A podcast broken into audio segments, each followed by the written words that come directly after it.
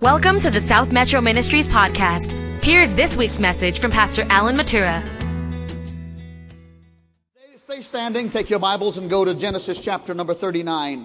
And, and while you stand, speaking of water baptism, our church will conduct water baptism on the 30th of this month on a Wednesday evening at 7 o'clock in the former sanctuary where our baptismal pool is located. We will have church in there. But hear me when you, while you find Genesis 39. If you've not been baptized in water since you've been saved, you are missing out on one of the greatest blessings and testimonies you can receive and give for the Lord. If you've gone into sin after you were baptized and you've returned back to God, Scriptures encourages us to do our first works over. So you should be rebaptized. And, and, and let me say this to you there's a place to sign up as you uh, come and go at the Welcome Center. And we want your name and phone number so we can tell you how to come, how to prepare yourself. I'll have a 30 minute or so pre-service class at 6:30 for all the candidates of baptism. We don't do it but once every 3 or 4 months. So I'd like to do this is the final one for this year. I'd like to include you so you can get a better covering and a blessing.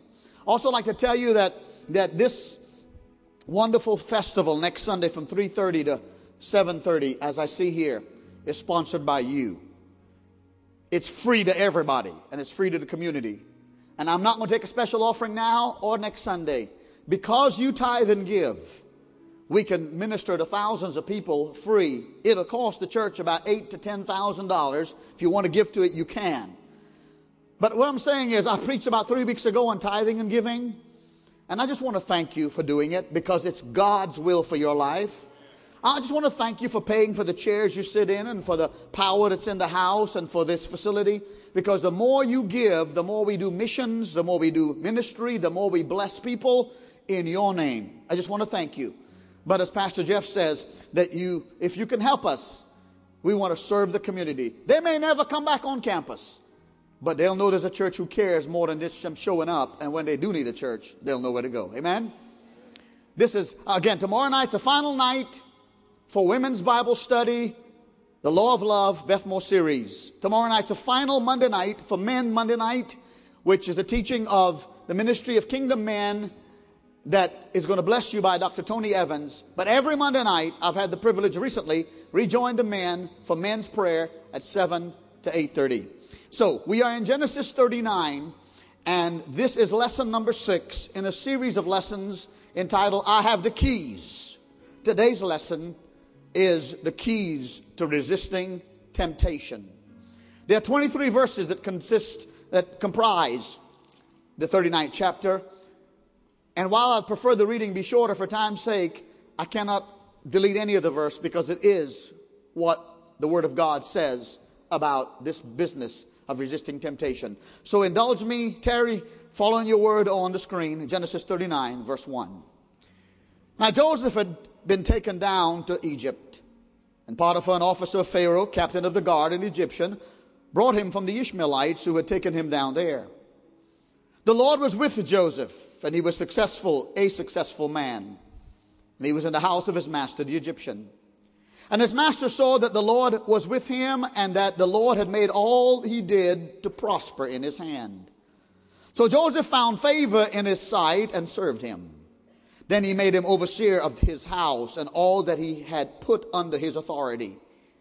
So it was from the time that he made him overseer of his house and all that he had, that the Lord blessed the Egyptian's house for Joseph's sake, and the blessing of the Lord was on all that he had in the house and in the field. Thus he left all that he had in Joseph's hand, and he did not know what he had except for the bread which he ate. Now Joseph was handsome in form and appearance.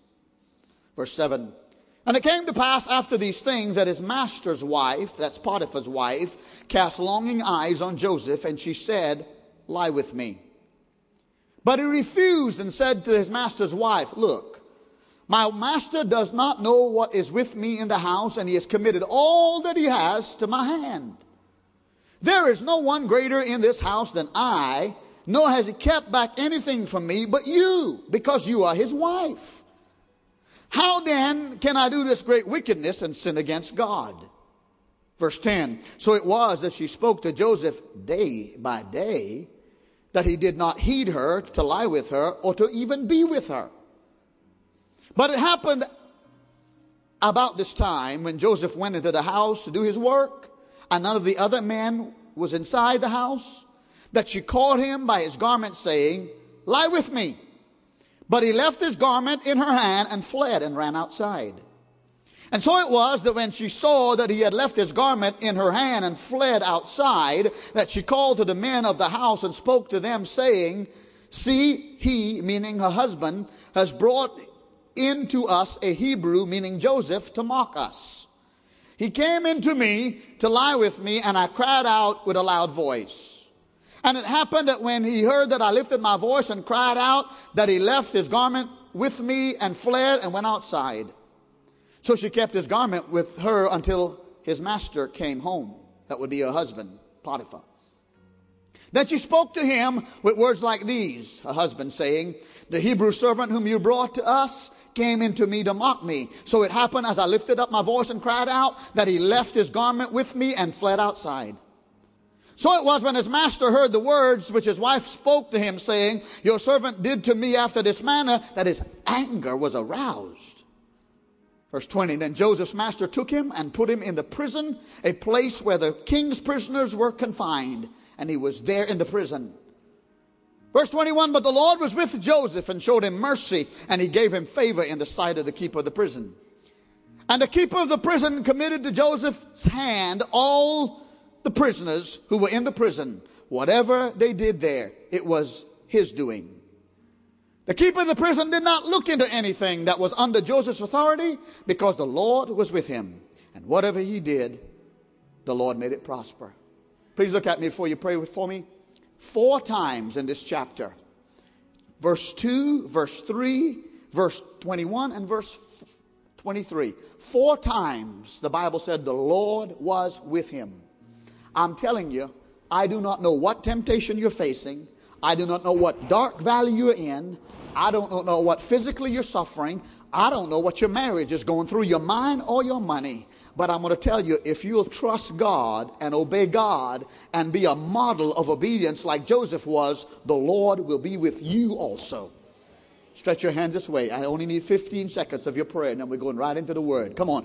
Pray deliberately. Pray a little bit louder than, uh, than uh, you whispering. Come on. Father, I, I preached this in the first service. That doesn't mean I'm good, and it doesn't mean I know it. And you may even change some things that I said in the first service because you want it said in this service. So, God, I pray for inspiration, for impartation, for revelation and anointing. I am just flesh. I am just clay. I rebuke pride to rise up in me and make me think that I'm somebody.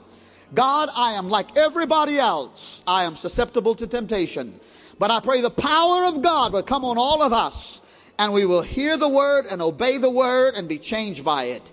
In Jesus' name. And everybody say amen. Amen. It is as you're seated. Oh, oh one more thing. I, I just had so many things I wanted to share with you.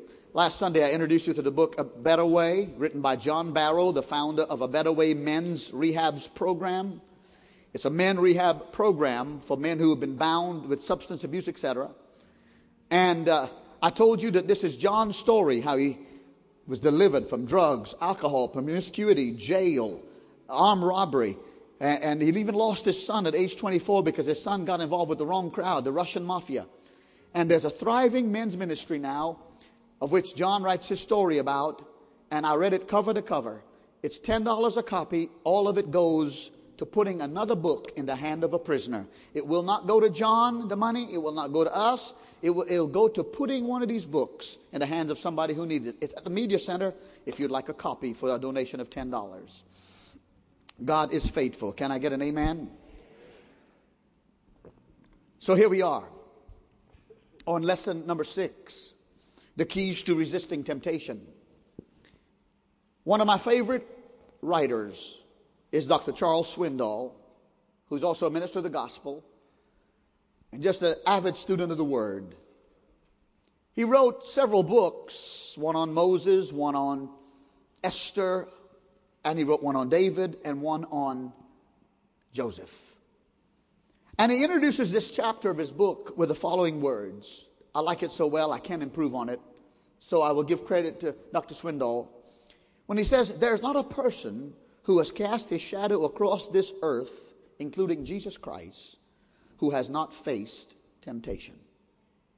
He continues, and there's not a single person who has ever lived except Christ who has not yielded to it at one time or another and suffered the consequences. Can I get a witness? Temptation is an inevitable part of our fallen world. We cannot escape it. He continues that temptation wears many faces. He lists at least three that I'd like to show you. For example, there is the temptation of material possessions, material temptation, which is a lust for things. It might be a big thing as big as a house or a small thing as small as a ring. There's temptation for it. It might be as bright as dazzling as a brand new Porsche or as dull and dusty as an antique roll top desk. Yet who hasn't felt the burning passion for things? And who hasn't at times yielded to the lust for things unwisely? Which of us haven't seen a thing, a TV, or a, an appliance, or a car, or a boat, or something, a piece of jewelry, that we know we can't afford it right now? We know it's not for our budget. We know that it will strain us. But we go ahead and get that thing, thinking that thing will do something for us. But we find out all it did was increase our debt, and we shouldn't have done it.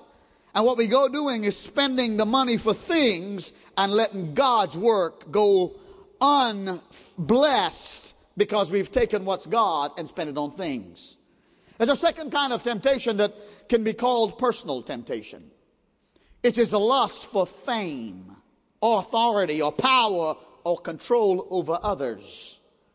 It might be as simple as the lust for a title, like a CEO of a certain company, or the president of a company, or, or, or the name doctor uh, in front of your name, or professor, or maybe a military title as captain or admiral.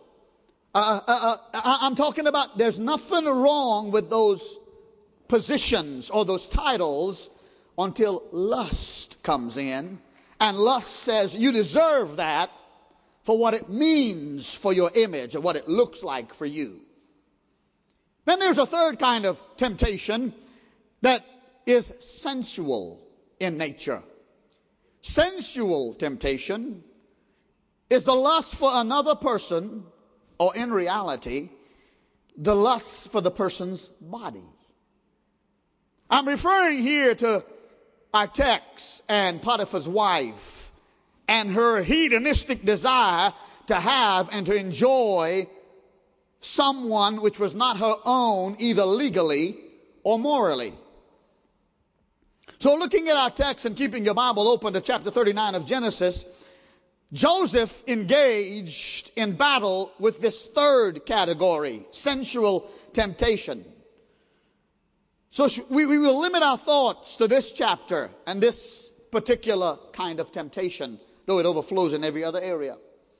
Here's something I want you to write down and remember because it's the foundation for which this message will be built, on which this message will be built. Remember this when tempted, Satan does not fill us with hatred of God, but with forgetfulness of God.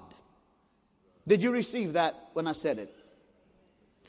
All who are tempted do not go out and obey their flesh because they hate God and God's failed them.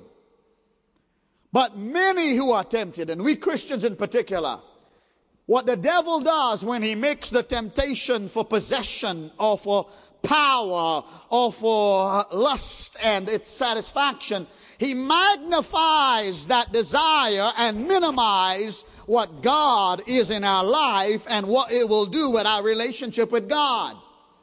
Write this down and remember it. When we are tempted, the powers of clear discrimination and of decision are taken from us. when we are so overwhelmed by a temptation, by a habit that is wrong, by friends and associates who pull us into the wrong things and atmosphere, when we are so tempted by a, particular desire of our flesh, Satan will do his best to fog up our discriminating of what is right and wrong and blur our decision to make the right choice. Can I get an amen? Therefore, I want now to point out five keys to resisting temptation drawn from the life of Joseph. Key number one. Temptation often comes when you least expect it. Say amen by faith. Now, here's what's going on in verses 6 and 7, part B of chapter 39. Look at part B of verse 6. Now Joseph was handsome in form and appearance. And it came to pass after these things that his master's wife cast longing eyes on Joseph, and she said, Lie with me. I pulled out my New Living Translation of Scripture, which I thoroughly enjoy reading and recommend to you to read if you would like a more contemporary understanding. Doesn't change the value of the word or harm it. But in the New Living Translation, verse 7 reads like this Potiphar's wife began to desire him, meaning Joseph, and invited him to sleep with her. And I'm back to this major thought. Temptation often comes when you least expect it. Joseph, you remember, at age 17, was sold into slavery by his 11 other brothers who were jealous of him. He was an interpreter of dreams and visions, and they were jealous of him. They were so jealous of him that they wanted to kill him. But one of the wisdom of the older brothers, Judah, I believe it is, talked him out of killing him when they threw him into a pit and was going to kill him. And they said, don't, he said, don't kill him, hoping to delay them from even harming him at all to come later on and rescue him from the pit. But by the time Judah went to finish his errand to come rescue his youngest brother Joseph, the other brothers sold him to a traveling caravan of Ishmaelites who bought him as a slave and took him miles and miles and miles and days and days away from his father, his mother, his home, his God, and took him to a foreign land called Egypt. And there he was sold as a slave to a high ranking military general in the army of Pharaoh by the name of Potiphar. He became a slave. But even though he was in a strange land, didn't know the language, didn't know the culture, didn't know anybody, he continued to serve God faithfully. Can I get another amen? I mean, he could have, he could have rebelled against God. Look what you done to me. I'll never see my mother. I'll never see my father. I don't know this language. I don't know these people. And God, he said, I'm, I'm to serve you anyhow. I'm going to trust you anyhow. I'm telling you, I care about what value you have. I care about what you're suffering. I care about your marriage. I care about your children, but you may be going through a storm. I care about your health, but your body may not be well. I care about your finances, but you may be having a hard time. I'm here to tell you if you'll do what Joseph did, even though you're going through a storm, if you will read the Bible, if you will pray, if you will tithe, if you will forgive, God will be with you over and over again. Give me just a little more monitor, Steve, right up here, brother. Thank you. And uh, what I want you to see is that Joseph, having suffered all that he did, was now on top of the world. He had worked hard and it had paid off. His master Potiphar saw he could be trusted, saw he was a religious guy, saw that, that he could put everything in his house under his control. And when Joseph was at the, the top of his world, that's when temptation came to him. Write this down, remember it. Beware of temptation when you have experienced a victory or you think you have arrived. Temptation came to King David when he was in his 50s, when he had unified his kingdom. Temptation came to King David when he had he widened his borders of the geography of the kingdom he ruled. He was at the height, he had servants, he had an army, He was militarily strong. He had palaces and horses and chariots.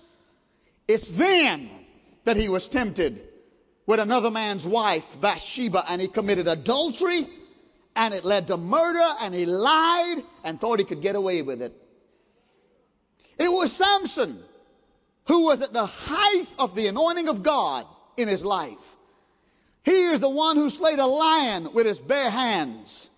He is the one who slayed a, uh, other animals, a, a, a, particular potential danger with his bare hand. He's the one who killed a thousand of the enemies of the people of God, the Philistine, with the jawbone of a donkey. And yet, at the height of his power, he saw Delilah, a Philistine woman, not even a Jew, a pagan woman, with which he committed adultery and sinned against God, and it eventually cost his life. Don't you ever think I've arrived now. I've prayed enough now. I've read my Bible through five times. I give my tithe and offerings and I serve in ministry. Therefore, I'm, I'm not vulnerable. Be always careful that when you think you've arrived, you might fall. That's good preaching. You know that the Old Testament is written in Hebrew in the original language. Is that your dad with you, Susan? Is that Brother B.L. Kelly? Stand up, Brother B.L. Kelly. Would, would you stand up, sir? Would you clap your hands and bless this man for me? He is a retired minister. I didn't know that was you, but you know, it's the distance and all. He is a preacher of the gospel. He is a he should be preaching instead of me. Thank you for being here, Brother Kelly. Now I'm scared because you're here. The Hebrew is the original language of the Old Testament. It has a wonderful way of telling what Potiphar's wife did. It literally says in her seduction of Joseph that she lifted up her eyes at it.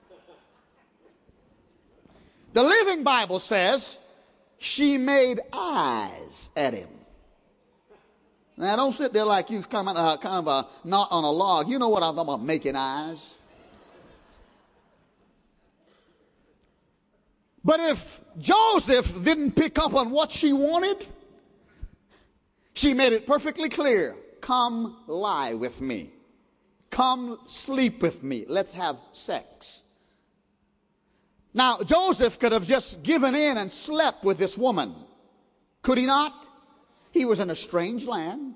Nobody knew him. Nobody knew his God. Nobody would be witness.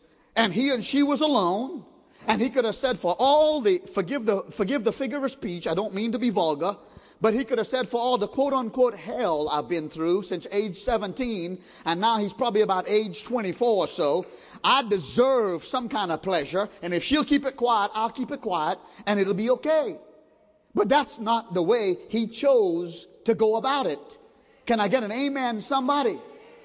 You see, it, it, it, doesn't, it didn't matter whether Potiphar's wife was lonely because Potiphar was away on a trip. It didn't matter whether she was an attractive woman or not, or she was an available woman, or anything else. Write this down. Wrong is always wrong, no matter what. I thought I'd get a better amen than that. If this word says it is wrong, I don't care who you're with. I don't care if the White House says it's right. I don't care if the doghouse said it right. I don't care if the Church of God says it's right. I don't care if your mama, your daddy, your boyfriend, or your girlfriend said it's right. Wrong is always wrong. Even if it's convenient. Now, here's something else I want you to, to pause for a moment and get. I want to establish this point. It is not a sin to be tempted. Say amen. Many Christians have felt needless guilt in their life because they've been tempted and they've equaled the fact that they've been tempted with sin. Well, I guess I already thought about having sex with him or her, so I might as well do it. I guess I already thought about stealing that, so I might as well do it. I've already sinned. No, no, no. You can't help the temptation from coming, but you can say no. Well, let me make it simpler. Just like you can't keep the birds from flying over your head, but you can stop them from making a nest in your hair if you have hair.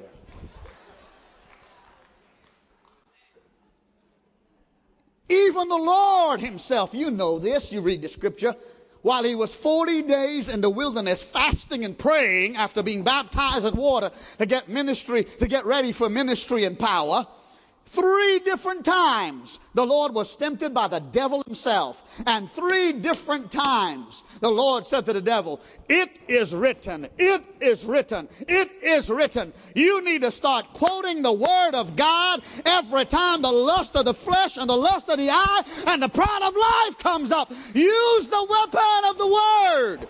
Give the Lord another hand clap, somebody, and praise Him.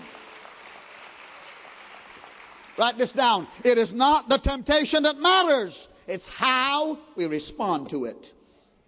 Key number two. Key number two of overcoming temptation. How to resist it. Temptation always tries to make sin look acceptable. Listen to me. We need to make up in our minds in advance what we are going to do with the temptation to sin before it even comes. Did anybody hear me? We need to have the reasons in our minds that right now I may not, you see, because you may be tempted with something different than I'm tempted with, but you are going to be tempted. Okay? For somebody it may be sensual, for somebody it may be material, for somebody it may be gambling or cheating or lying or stealing, for somebody it, it, it may be it may be fornication or adultery, for somebody else it may be a fit of anger and outburst or dominating other people. Uh, you you're going to be tempted. And if you're born again and you're going to res- need to resist it, you need to make up in your mind, I'm drawing a line in the sand and I am not crossing that. Can, I get another amen from the church? You need to make up your mind that I, I'm not going to break the heart of God and ruin my relationship and ruin my family. I, I, don't care if it costs me my job. I don't care if it costs me a reduction in pay. Can I get a witness, somebody? I don't care if I have to carpool with somebody else. I don't care if I don't get on the cheerleading squad or the football team. I don't care if I don't get placed in certain rank. I am not going to be seduced to compromise in the name of God. I'm first a child of God. If you wait until you attempted to make up your mind what you're going to do, it's going to be too late. Joseph had settled in his mind no matter what came, that I was going to serve God, whether I was in a pit or a prison or a palace. Oh, that's good preaching, little Indian. Thank you. I'm encouraged to continue. The first thing he does, he didn't really have to, but verses 8 and 9, please, Genesis 39, the first thing he does is try to reason with this woman. How many know you can't reason with sin? But it's worth letting the person who is inviting you to sin know where you stand. So try to reason, let him know. Look, look, look at what he says in verse 8.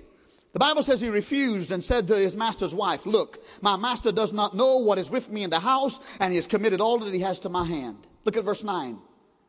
There is no one in this house than I, greater than I, nor has he kept back anything from me but you, because you are his wife, for goodness sake.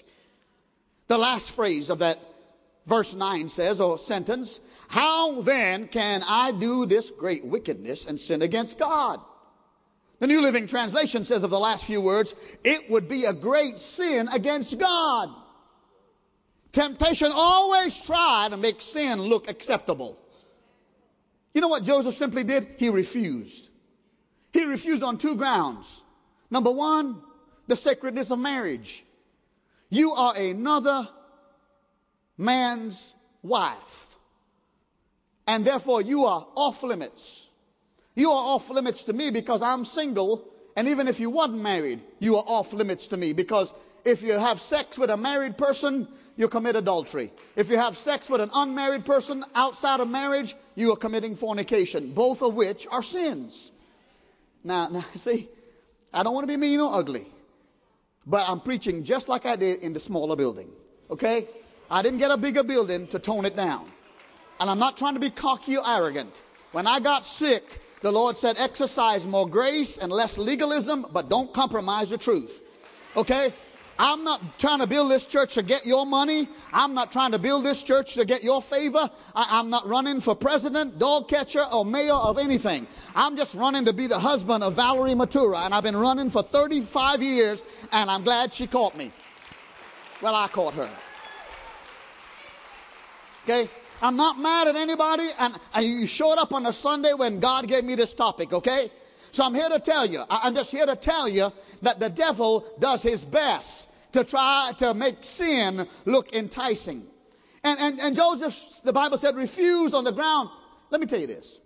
If you are of the opinion that running out on your marriage is a light thing and will solve your problems, please think hard and long about what God has said about this matter. You listen to me, there's some things I've practiced over the years that I've learned to practice.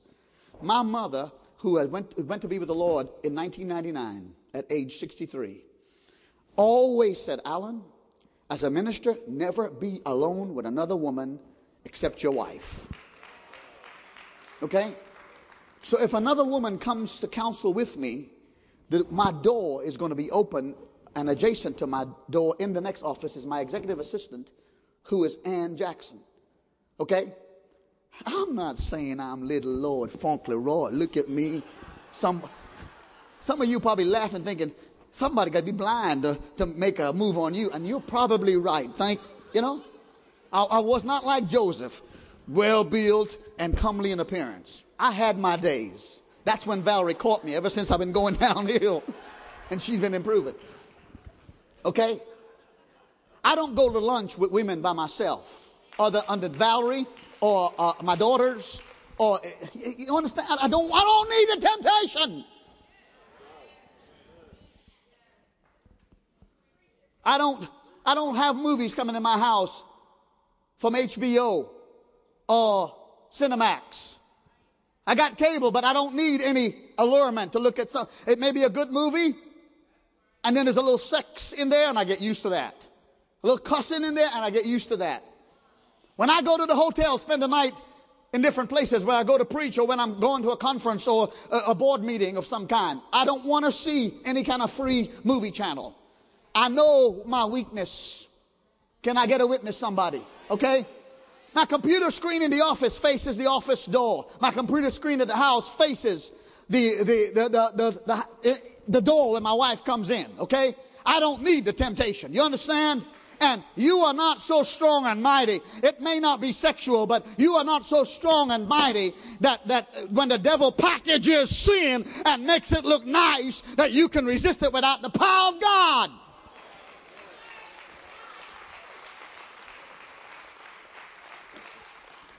Listen to me. Joseph knew that if he sinned with this woman, his character, his reputation, and all the trust that he had built up, his master had trusted in him, was going to go down the drain if he did this.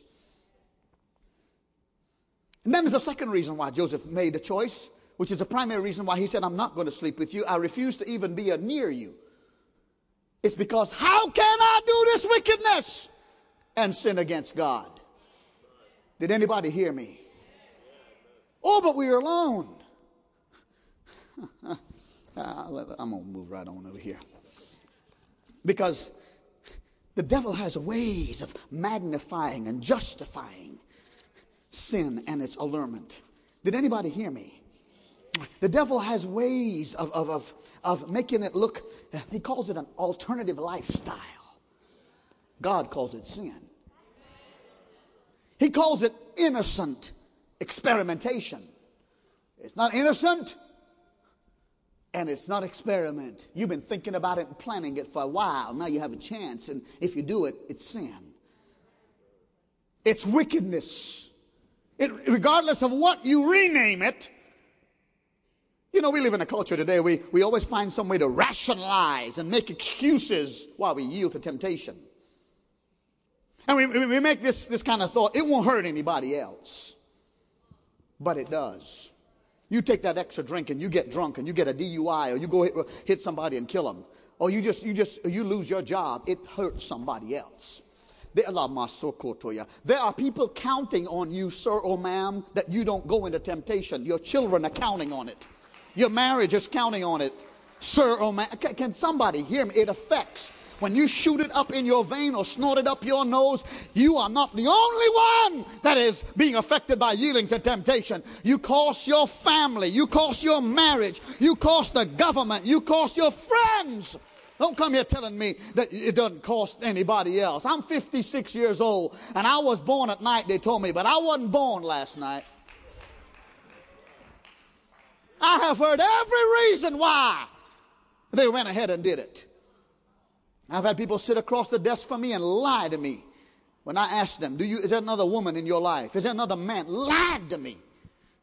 Not that I'm God, but let me tell you something, friends. You can hide it from your mama, your daddy, your wife, or your husband, but the Bible says, "Be sure your sins will find you out." It may not find you out right now, but it will come back as sure as you do it. But be sure your obedience to God will also bless you. You may not, you may not get the blessing right now for refusing to have that extramarital affair or refusing to lie or cheat. You may not get blessed for it. The devil will say, look there, you see what you missed. But the blessing is going to come because when you read the end of the story of Joseph, you'll find out he got to be the prime minister of Egypt and a man of God who saved thousands. Go ahead. Go ahead and praise the Lord. Oh, but, but this is what the devil will tell you. Reasons and excuses. This is what the devil will tell you. He'll tell you, my husband doesn't meet my needs like, like you do. Uh, he, will say this to, to those who are tempted in this sexual arena or otherwise. By doing this, you, you really prove you care for me. You know the one liners? No, you don't? I'll help you. Who will ever find out? We're completely alone, absolutely safe. Here's the reasoning of the devil when temptation comes. Look, we're going to get married soon anyway. Why wait? What does it matter? You'd be amazed how the passion that drove you and you thought it was love, when you commit the sin, turns into hate. You'd be amazed of the thing you thought would really satisfy you, you've come to hate because you did it the wrong way. Here, here, here's something else. I'm so terribly lonely. God understand. That's why he brought you into my life. A lie. Here's another reasoning of the devil. Just this once. Never, never, never again. There is an insatiable appetite in us, even after we're saved, that wants to be fed. You either feed it with the power of God and the Word of God and prayer and get filled of the Spirit so you suppress that appetite, or you let it alone and, and one ounce is not enough, you got to have two. I, listen to me. One look is not enough, you got to look again. Did anybody hear me? We'll never, never, never do it again. And one time was not enough and you, you got to do it. And then somebody says, what, what's, what's grace all about anyhow if it won't cover something as natural as this. You'd be amazed how people would take this scripture and turn it into heresy when they want to sin. I wish somebody would say amen. There are all kinds of baits out there to catch you into sin cable television, the internet, magazines. please hear me. On your cell phone, on your iPhone, all kinds of opportunities to sin. It's, it's all around us. And, and the point I'm trying to make to you is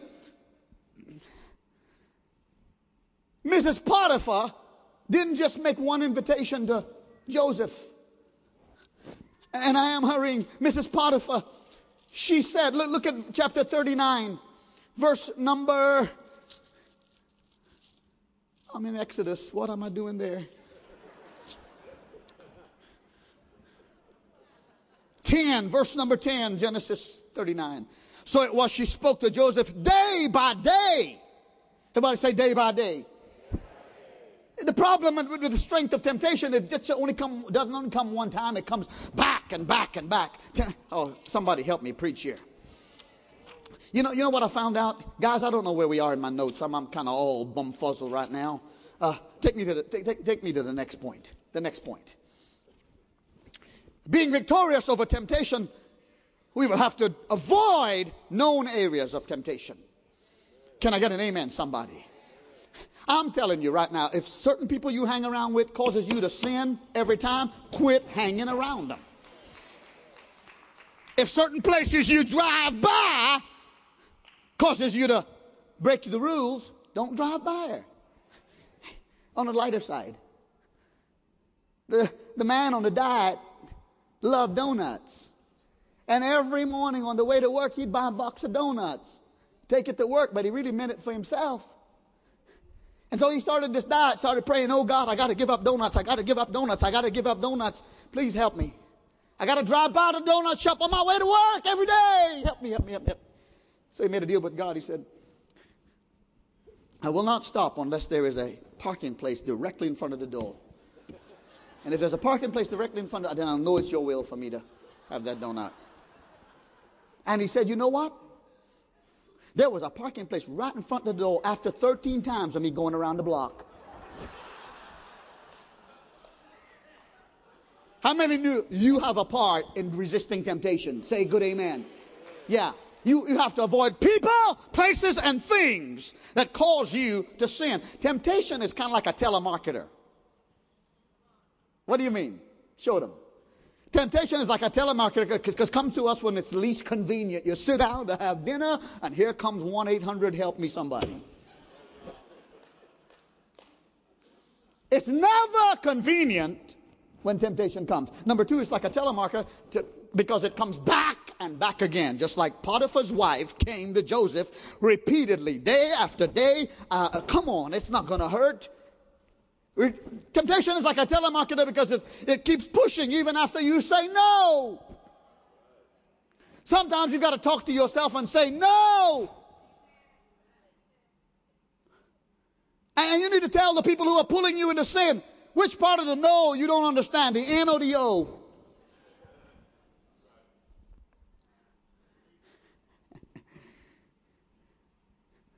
It's like a telemarketer. Temptation is because it, it makes what it's selling sound good, but there's always a catch.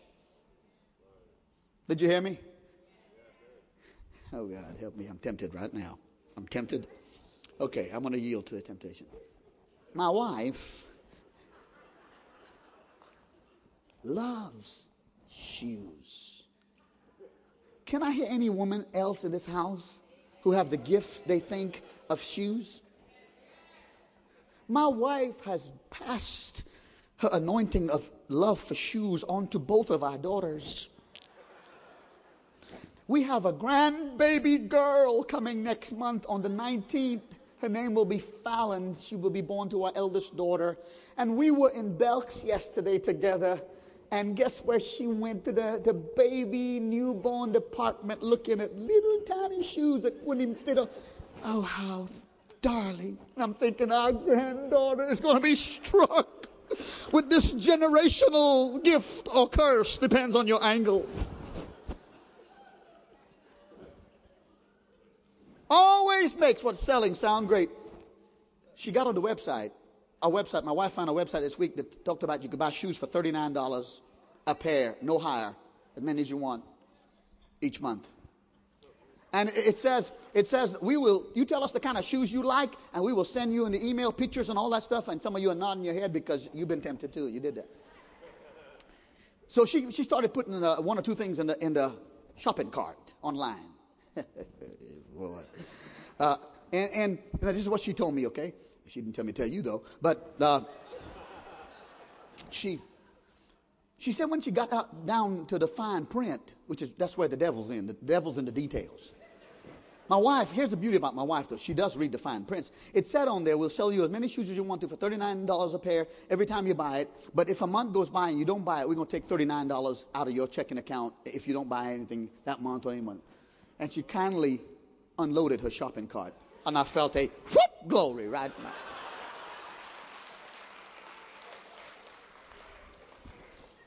Number four, key number four, to be victorious over temptation, you, ha- you may have to literally, literally remove yourself. Did, I, did anybody hear me? Verses 11 and 12 says, and especially verse number 12, the last part, when Joseph was invited to have sex with his master's wife and she was available and attractive and lonely, he left his garment in her hand and fled and ran outside. Listen to me. Look at me, everybody. Run like crazy from any kind of temptation. I'm telling you, run like the devil from the devil. I thought somebody'd say amen. I mean, this woman says, in case you're hard of hearing, in case you, uh, she grabbed him by, she grabbed him by the coat. And he says, I'm running. He took his coat off. He left his coat in her hands and fled from her. You, there's no, when it comes to temptation, you ain't got time to meditate about it. You ain't got time to reason about it. You ain't got time to negotiate with it. Run, run, run. Somebody praise the Lord. He left his coat in, his, in, in her hands. Give me the last key and this will be it. And come to the music, please. Being victorious over temptation will not necessarily make you popular. She was a scorned woman. Who does that Hebrew slave think he is? I'm the master's wife. I am the head woman of this house. I am the first lady. I can have what I want. I'll just show him. So the garment was left in her hand, and when her husband came home, she said, that Hebrew you brought here and you trust your money and your livestock and, uh, and everything we have, our bank account and all our servants, and that Hebrew Joseph, he came to have sex with me. And when I cried out rape, he left his coat. I, I, I grabbed his coat uh, and kept it because, and the Bible said they threw him in jail. Potiphar threw, but you know what? Potiphar kind of had an idea. He could have killed him. He was captain of the guard. Go ahead and help me preach. He kind of had an idea that Mrs. Potiphar had tried this before with somebody else. All right, I can be quiet and just mind my own business. And had she had sex with Joseph, it wouldn't have been her last, it probably wouldn't have been her first. Because that's what sin does. And I guess what I'm trying to say to you the longer you wait to say no to sin, the harder it is to resist it when it comes. The moment you allow the devil and thoughts of sin to come into your mind, you've given the devil a stronghold. Doing right will cost you many times. Can I get another amen? Look what you got for doing right. Look what you got for passing up that raise because your boss asked you to do so and so that was under the table. You didn't get nothing. Look what you get for serving God and going to church and reading your Bible. I'll tell you what you get. You'll get power and anointing and health and healing and joy, pressed down, shaken together, and running over. Go ahead and praise the Lord. If you will wait, if you will wait, and you'll do what is right, God will not forget you. I'm closing with this illustration. The Eskimos has and still have a way of killing wolves out in the Arctic, Arctic where they live, subarctic. Wolves that threaten their lives and their livestock, their children. Ferocious wolves, wild, predatory, flesh eating wolves. This is what they do to kill them or to get them. They'll take a long knife a knife with a long, sharp blade, sharp on both sides, and a handle. And they'll bury the handle of the knife deep into the snow and cover it up on the ice, and they'll leave the blade exposed. And then the Eskimos will bring about two or three pounds of flesh from a fresh kill and put it on the blade that's sticking out of the ground, the handle's covered up, and leave it there. And it won't be long in the early evening hour or late into the night when the wolves are doing more of their searching for food, where their nostrils will, will so sensitive to, to get a whiff of fresh meat and blood, and they'll come to this place and see it laying, lying on the snow, two or three pounds of flesh, red, bloody, and they'll start consuming it, it ravenously because wolves have an appetite for flesh and for blood. And they will be so vicious in eating the flesh, they will not realize, pretend if you will, the flesh is around. This is the knife and the blade. Okay, pretend with me. They will go after the meat until they'll get down to the blade and, st- and still eat. And their tongue will start be, will cut be cutting and they'll taste their own blood and think they're tasting the blood of the flesh. And they'll keep cutting their tongue and thinking there's more because they're bleeding their mouth now. Now they're beginning they're beginning to, to destroy their own cells without knowing it. They'll get so weak because they're going after the blade and thinking there's more in their blood in their own blood now they're, they're, they're drinking. The, the eskimos come out and kill them or they just die bleeding to death. That's what giving in to sin and temptation will do. It first looks attractive, it smells good, and there is no danger. But there's an insatiable thing about it that the next thing you know, you've killed yourself and lost your joy. Not literally kill yourself, I pray no one does that. But you've killed your testimony and lost your joy. Don't let it happen by your heads. Pastor Matura. And I know I've preached a little longer than I really meant to, but I, I, I apologize. But I don't apologize for the content. Christians, I want you to pray. This is a moment of decision. I've prayed for this moment of decision repeatedly. I've fasted this week for right this moment. Pastor Matura, I've backslidden. I have sinned. I have been like the wolf. I have not only sinned, but I've done it deliberately. I have pre planned it and thought I could get away with it.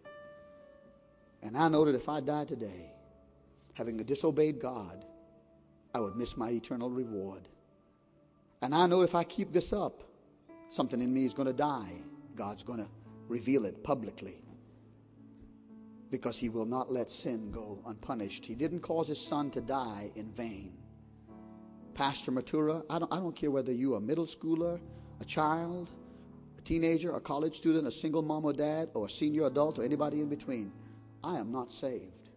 I need salvation. Nobody looking, everybody praying. Everybody whisper a prayer because we're, we're talking about your prayers standing between the living and the dead. Pastor, I need to be saved. I'm not going to ask you to leave your seat. I'm not going to ask you to stand up.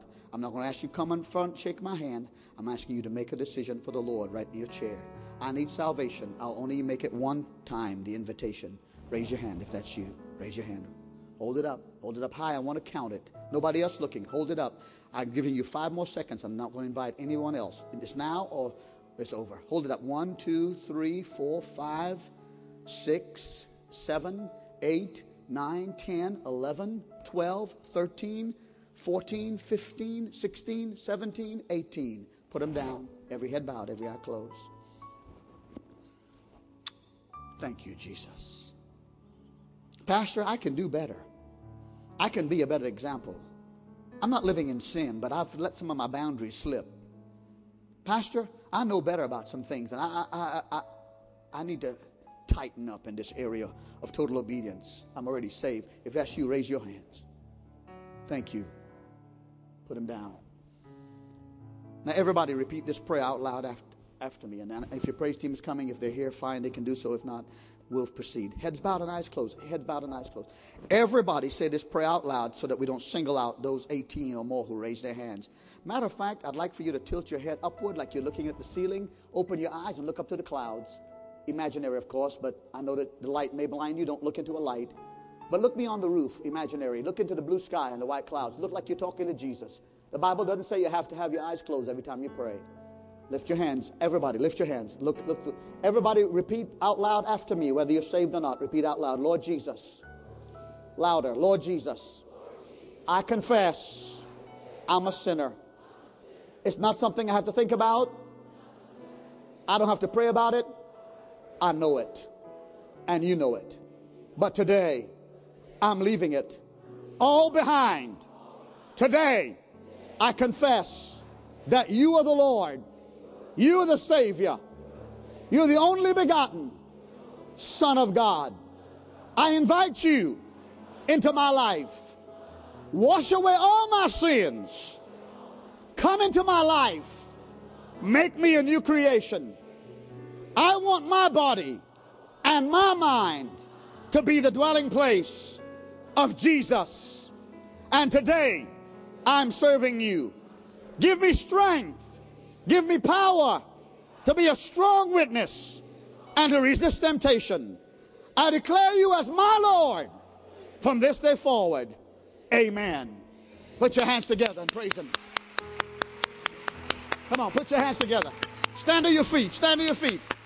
Come on, everybody.